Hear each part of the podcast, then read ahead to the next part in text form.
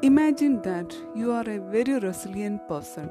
You are facing the failures and challenges in your life with a smile and moving towards your goal.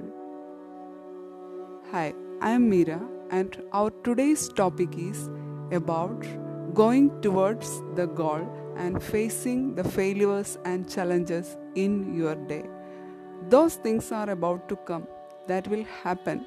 If you have to succeed, you have to face the failure, you have to face the challenges and learn from them. Be a resilient person.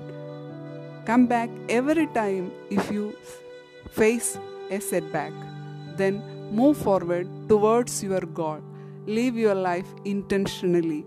Don't waste your life. Reach your goals. Live your life with a vision. That's what an extraordinary human being does.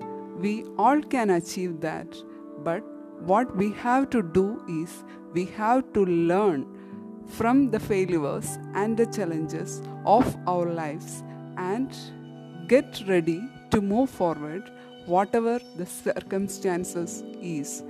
Situation will change as you go mo- move forward for sure thank you for listening my dear friends. Good day